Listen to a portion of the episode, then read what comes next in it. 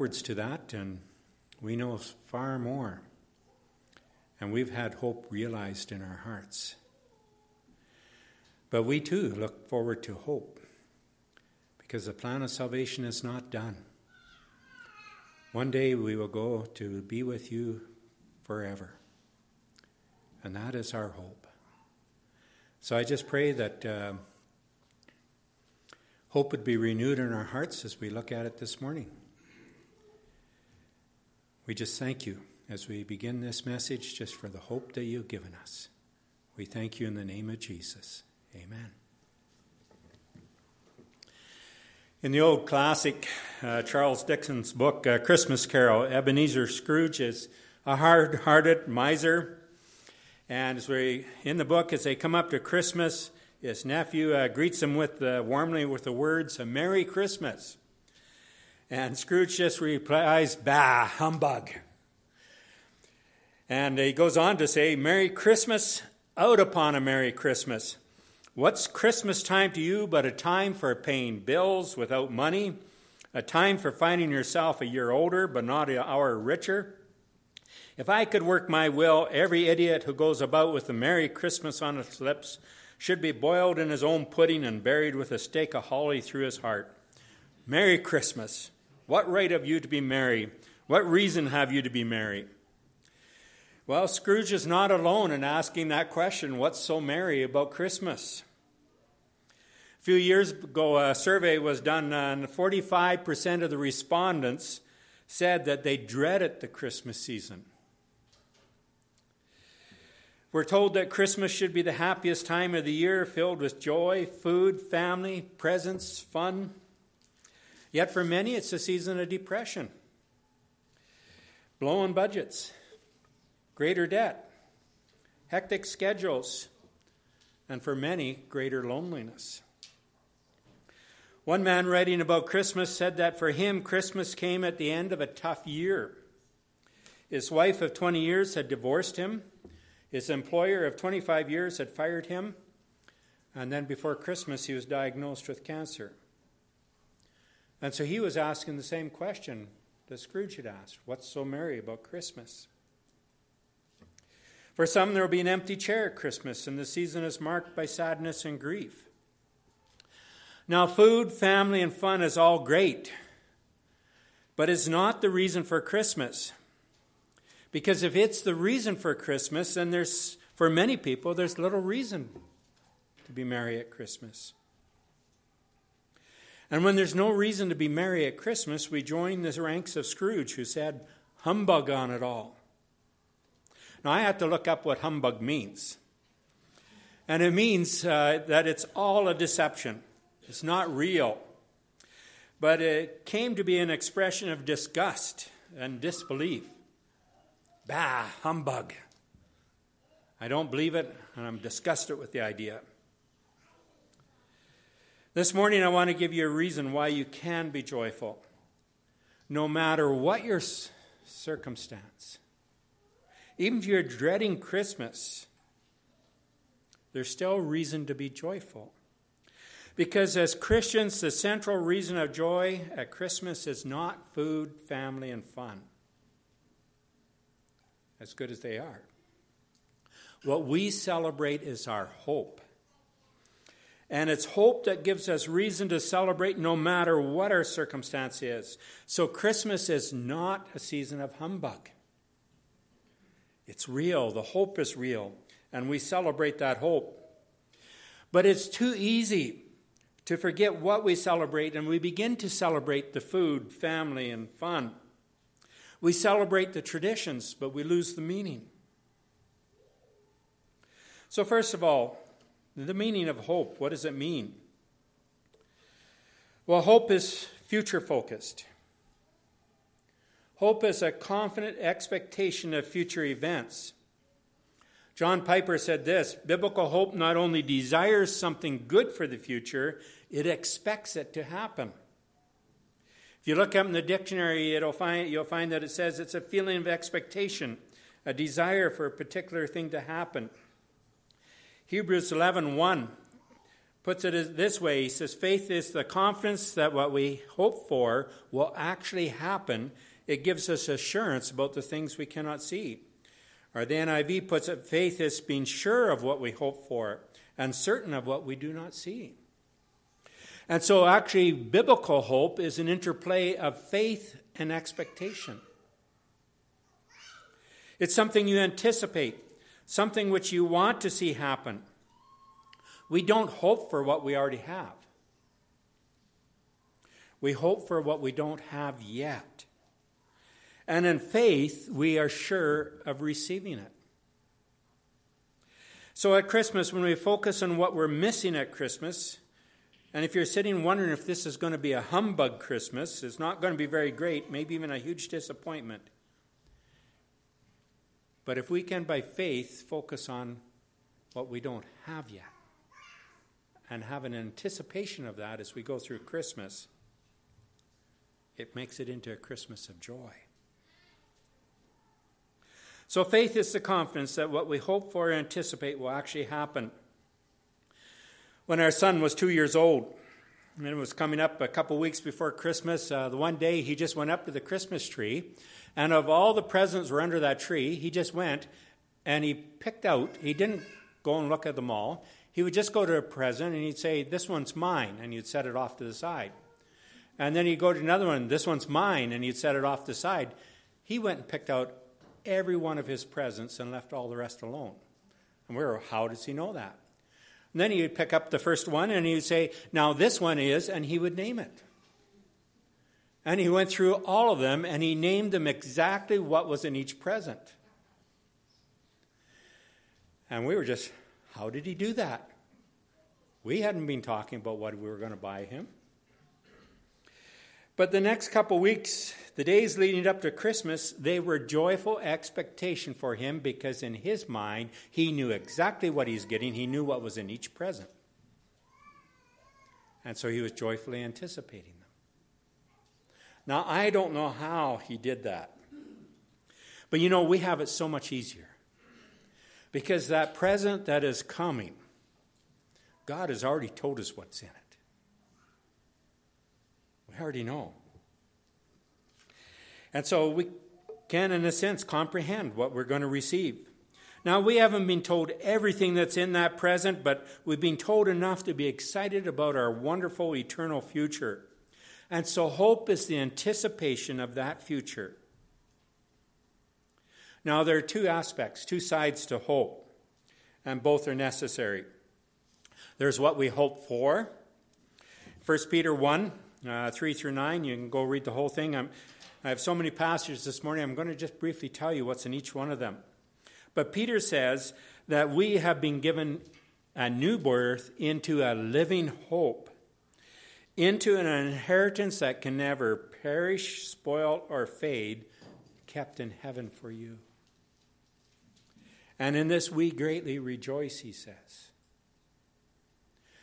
You have an inheritance. If you're a believer in Jesus Christ, you have an inheritance waiting for you that can never fade, perish, or spoil. It's yours. And I just encourage you as you go through this Christmas season, just begin to look at heaven. See what the Bible says. Do a study. It'll fill you with hope. And so this is the Advent season, and the purpose of Advent is to reflect and prepare yourself for Christmas. So I encourage you to take the time, study out what is your inheritance going to be uh, like? What are you going to be like in heaven? And on it goes. So that's the first aspect of hope. Hope always hopes in something. But the second aspect, uh, are, oh, sorry, hope always hopes for something. And so heaven is what we hope for. But the second aspect is hope always hopes in something. And so those are two different things. So let me illustrate it from my marriage. I have a strong hope, a strong expectation that Esther and I are going to stay married to each other for as long as we live. We're best friends, and we enjoy each other a lot. And so I anticipate our years ahead. Now that is what I hope for. But what is this hope placed in? What actually makes me sure of that, that gives me that anticipation? My anticipation is based in her character. Over forty-one years ago, she made a promise to me that she would love me until death parts us.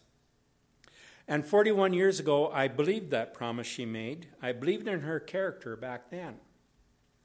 And she has spent the last forty-one years proving her character to me. I have forty-one years of evidence about the nature of her will and about the work of God in her life. So that today our love is stronger than ever. Deeper. And so as we talk about the years ahead, I don't say, I hope that you'll stick with me. No, I say, I know you will stay with me. Why the certainty? It's the certainty of knowing her character. It's her character that allows me to sleep at night without that worry. It carries us through the rough times, and eventually it'll carry us through to the grave. Biblical hope is not the mere desire for something good to happen. It's not just what you hope for. But it has a certainty behind it because it's based in the character of a person. Now, if I can be certain based on the character of Esther, who is a fallible person, because she has proved herself to me over forty-one years, how much more can I be certain of my future when it's based in the character of God? God who can do no wrong. God who cannot lie. God who has proven his character ever since the beginning of time. Let me illustrate this from a biblical story, story of Abraham. If you go to Genesis fifteen and read that, uh, I'm going to just paraphrase it and cut out a lot here. But God has already made promises to Abraham about uh, who he is and what he's going to do. He's going to have the land and descendants. Uh, he's already had that promise. And God comes to him in Genesis fifteen and he says, "Do not fear, Abraham. I'm a shield to you. Your reward is going to be very great." And Abraham knows what he's talking about in the reward. He's going to have descendants and they're going to inherit the land. And Abraham's reply is, because uh, he, he's struggling with this, he's getting to be an old man. And they're both long past childbearing age. And he says, "God, what can you give to me? I'm an old man. And because I have no heirs, everything I have is actually going to go to my servant. He's going to be my heir. You haven't given any offspring to me. You haven't given me any children. God, it's actually your fault. You didn't give me children." You see, Abraham is struggling because he sees the impossibility of the hope that God is putting in front of him. And he, danger, he comes dangerously close to calling God a liar. Doesn't quite go there, but he lets God know what you're saying is impossible. You didn't do it, and it's impossible. And God graciously comes back to him, and he says, "No, this man isn't going to be your, your heir, this servant, but it's going to be a child that's from your own body. It's going to be your own child." And then he turns and he says, "Abraham, just go look outside and count all the stars and uh, see if you're able to count them." And Abraham can't. Well, that's the way your descendants are going to be. They're going to be on counting.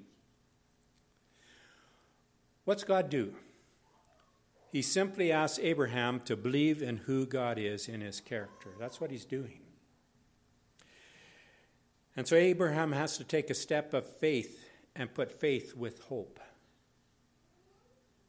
And he does it. And so he does a little better here. And uh, he believes, it says, he believed the Lord, and God counted it as righteousness to him. So he chose to believe in the character of God rather than the impossibility of a situation. And so God responds to him and he says, "Okay, I'm the God who brought you from Ur of the Chaldees. I'm going to give you this land to possess it." And now Abraham goes back struggling, and he's, he's put faith to hope when it comes to having a descendant. But now he's struggling with putting faith to hope in, are they going to have the land? Because at this point, all Abraham is doing, he owns nothing. He's wandering as a nomad. And so he's so struggling. This time he doesn't say, okay, God, I, you know, it's impossible. He's made a step forward. But he says, God, can you give me a sign?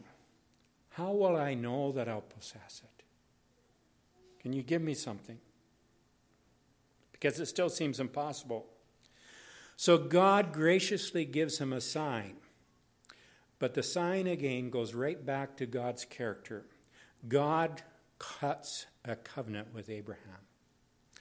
Now here's what cutting a covenant was in their culture. God told him to bring a three-year-old heifer, a three-year-old female goat, a three-year-old ram, a turtle dove, and a young pigeon.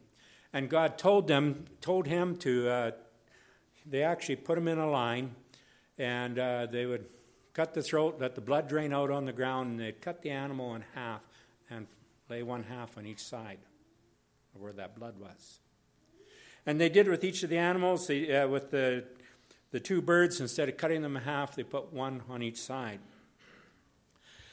Now, cutting a covenant like this, was it was a cultural thing that they did. And so Abraham understood the significance of it. When you made a covenant with someone and you wanted to make a covenant that was unbreakable, you cut a covenant with each other.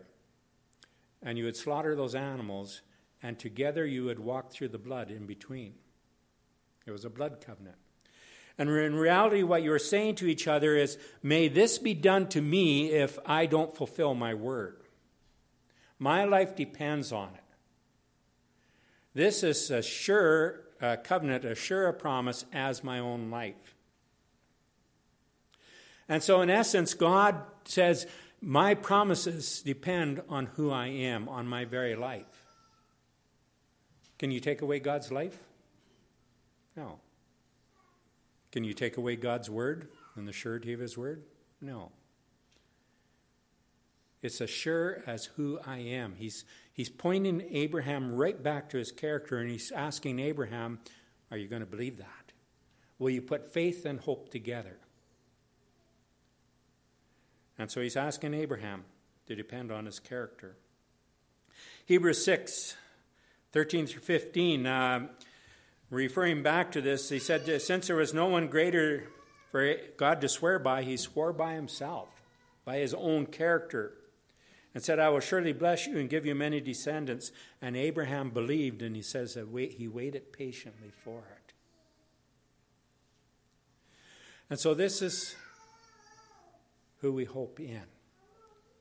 Hope calls for you to hope in the character of God. That's why Hebrews eleven one says, faith is being sure of what we hope for and certain of what we do not see. Why? Because it's placed in the character of God. That's what gives us the assurity, the assurance of that. Verse eleven and twelve says that Abraham, through this, was enabled to become a father because he considered him faithful who had made the promise. Abraham came to the place where he to- fully believed in the character of God. And so therefore, then I can follow your promise. Later, God tested him. And he uh, told him to offer up Isaac as a sacrifice. Now, we don't get it in the Old Testament, how Abraham went through that, what was his thinking, but uh, Hebrews gives us his thinking. It says that Abraham reasoned, this is how sure he was in God's character. God has said, I'll give you your son Isaac. And through him, I'll bring out many descendants. And so if he was going to have to sacrifice Isaac, there's only one way that that could happen, and that was that God was going to raise him from the dead and give him the descendants. And so Abraham was willing to obey. Now God stopped him from having to do it, but it was the ultimate test of how much Abraham depended on the character of God. Hebrews ten, nineteen through twenty-three, referring to this too, is that because of this, because God has cut another covenant, a blood covenant. Jesus Christ shed his blood for us. And God swore a covenant based on that blood. The Old Testament was blood shed by animals God swore a covenant by. Now we have it sworn by the blood of his Son. And based in the character of God, we know he's going to fulfill his promises. It says that we can draw near to God with a sincere heart in full assurance of faith. The issue of faith is whether you believe in the character of God. And because we believe in the character of God, Paul says we can hold on swervingly to the hope we profess, for he who promised is faithful. So hope and faith walk together. You can't separate them. Hope doesn't waver because it's rooted in the character of God. Hope does waver when it, we don't root it in the character of God. And so God has cut a covenant with us. God cannot lie. He has proven himself over and over again. Hope doesn't waver because it's rooted in the faithfulness of God. So here's what hope is. Hope is faith looking into the future. Hope is simply the part of faith that focuses on the future. When faith is directed towards the future, we call it hope. Now, faith is being sure of what we hope for and certain of what we do not see. So faith is the larger idea. It's our confidence in God, in his word, in his character, and when it touches on our future, it's our hope. It's our sure expectation. So faith is confident waiting. Hope is faith in the future tense. In Romans chapter four, going back to Abraham, he uses, Paul uses Abraham as an example here. It says, against all hope, Abraham in hope believed. Against all hope, Abraham acknowledged, he recognized, and that's where he struggled with it at first. There was no hope. It was an impossibility for them to have a child. But it says, in hope he believed. That was faith. Verse twenty says, he did not waver through unbelief regarding the promise of God, but was strengthened in his faith and gave glory to God, being fully persuaded that God had the power to do what he promised. So biblical hope is never based on our circumstances. When there's no hope, faith still hopes. Hope looks away from our circumstances and looks to God's promises and character. Hope is the strong confidence in God's promises and God's character. So Hebrews six tells us that when God made his promise to Abraham, since there was no one greater for him to swear by, he swore by himself. He swore by his own character. And he's done the same for us. And that's why Paul says we have this hope as an anchor for the soul, firm and secure. So how do you build your hope? Well, it's by shifting your focus. Again, we learn it from Abraham. God made him wait many, many years. He gave the promise when it was already impossible, and then he makes him wait for many, many years until he's ninety-nine years old. Sarah is eighty-nine. And he comes back and he says, you're going to have that son next year. It's going to happen. Now, Abraham could have looked at their age at that point, uh, but his hope has become secure. This time there's no none of him saying, it's impossible, God. It was secure. You see, Abraham's focus had shifted from what was impossible to who God is. And when you shift to who God is, then what God promises become totally possible. In Psalm forty-two, five through six, the psalmist is struggling with this, and uh, he re- relied on this principle, shifting your focus. Verse five, he says, why are you downcast, O my soul? Why are you so disturbed within me? Now he knows why he's discouraged and depressed. He's in hard circumstances. It seems that God is distant, so much so that even his enemies are mocking him, and they're saying, where's your God? Your God's not answering you. He's not helping you. Where's your God? They're mocking him. But the psalmist knew the answer to his discouragement. He needed to change his focus. And so he goes from, why are you downcast, O my soul? Why are you so disturbed within me? To put your hope in God, for I will yet praise him, my Savior and my God. He's talking to himself. How many of you talk to yourselves? Quite a few. Well, you're in good company here. Uh, the psalmist was doing that. You know, we need to s- see our circumstances through God's love and character rather than God's love through our circumstances. If we focus on our circumstances, it's very hard to build hope. And as long as Abraham focused on the impossibility of having that child, he didn't have hope. It's only when he shifted his focus to who God is, to God's character, that he was able to build hope. Romans eight, I'm going to just go through twenty-eight through thirty-nine. And I want to ask you some questions as we go through. Think of your circumstances here this morning, whatever it is. Paul wrote there, he says, and we know that in all things God works for the good of those who love him, who have been called according to his purpose. Do you believe that? In your tough circumstances, is your hope in God works for good for those who love him? Or are you looking at the circumstance? Where's your focus? For those God foreknew, he also predestined to be conformed to the likeness of his Son, that he might be the firstborn of many brothers. Do you believe that? That God is working out your circumstances to conform you into the image of Jesus. Are you focusing on that?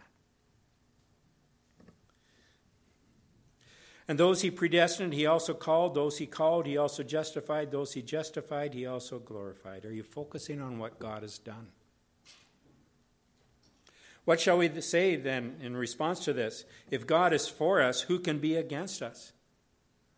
Do you believe that? Is that your focus?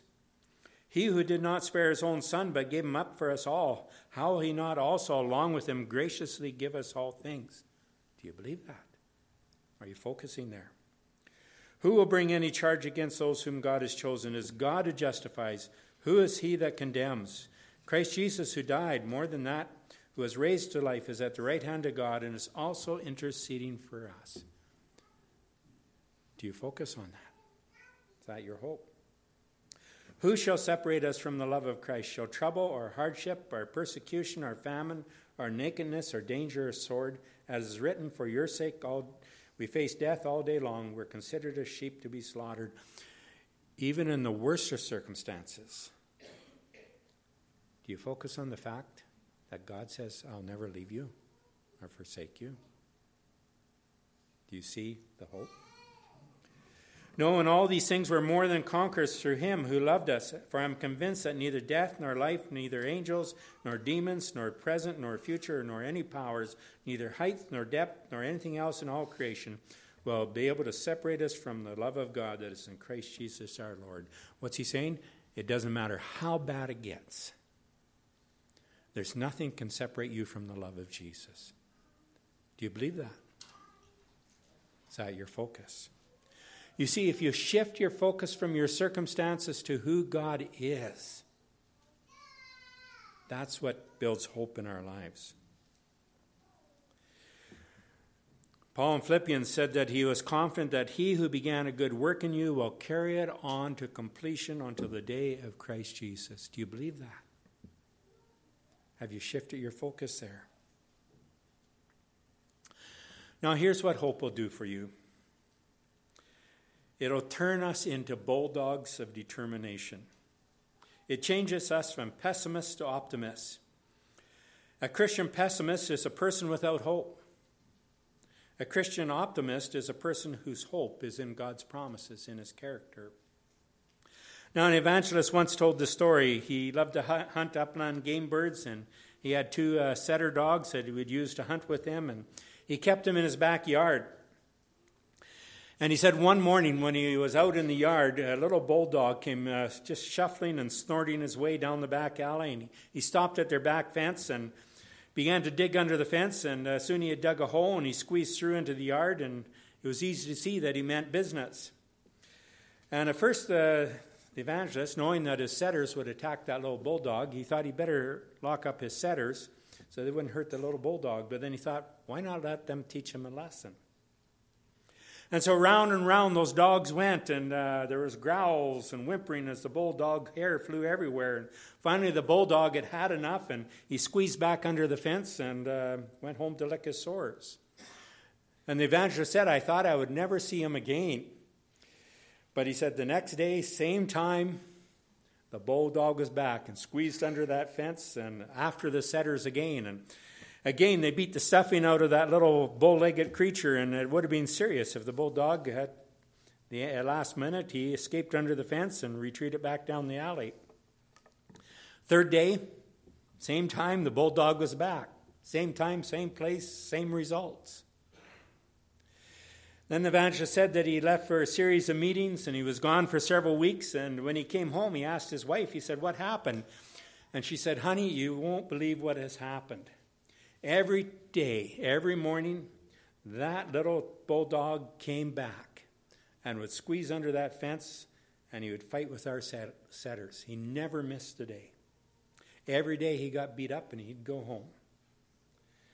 But she said eventually it came to the point that when those setters would hear that bulldog snorting down his way down the back alley, they would whine and run for the basement. She said, now that little bulldog just struts around our backyard just like he owns it. Well, that's what you call dogged determination. But that's what hope does for you. If you have a hope that's based in the character of God, you become like Abraham, who faithfully year after year just clung to his hope and didn't give up. It turns us into optimists. It keeps us, gives us the strength to keep going. But you know, it's not baseless. It's not like the little boy. Uh, there's the story of a man who came late to the little league baseball game, and he asked the boy in the dugout what the score was, and the boy responded. He said, it's eighteen to nothing, and we're behind. To which the spectator said, well, I bet you're really discouraged with that. And the boy said, why would I be discouraged? We haven't even got up to bat yet. Well, his hope is kind of baseless, isn't it, in that situation? But our hope is not baseless. That's why Job, who was in the worst of circumstances, his children were all killed, he had lost all of his possessions, his wife had given up, his friends are harassing him, his entire body is covered with boils, he's just, his entire body was just oozing with pus. He's in great pain. And he feels like God has abandoned him because God isn't answering his questions. And this is what he says in the midst of that. I know that my Redeemer lives, and that in the end he will stand on the earth, and after my skin has been destroyed, yet in my flesh I shall see God. I myself shall see him with my own eyes, I and not another. How my heart yearns within me. You can't get much worse than what Job was facing. And yet he never gave up his hope, and was based in the character of God. What did Job do? He refused to focus on the circumstances. He shifted it to the character of God. And that's how we build hope. But it's so easy for us to lose that. There is an ancient practice the Jews used to do, and some still do it today. At Passover time, as they're celebrating Passover, they'd place an empty chair at the table. And this chair was for the prophet Elijah, because there was the prophecy that a prophet, as it turns out, a prophet in the spirit of Elijah, would come and announce the coming of the Messiah. And so this chair was for Elijah, because if Elijah would come to their feast, they knew that the Messiah was soon at hand. That was their hope. It was an act of confidence and optimism, a symbol of their hope. But eventually when Elijah did come, and that was referring to John the Baptist, they didn't offer him a chair. They killed him. And the one whom John the Baptist had come to announce, who was Jesus, they also killed. And we could say, how could they? Didn't they know that he was the hope of ages? Didn't they know that this was why the chair was there? And Jesus made it very clear, yes, they did know what they're doing. But they had substituted other hopes and dreams for the hope of the Messiah. They kept the tradition. But their hope no longer really was in a Messiah who would save them from their sins. Their hope was in a Messiah who would give them an empire and power and wealth. It substituted their dreams, their hope. You know, today we still face the same issue.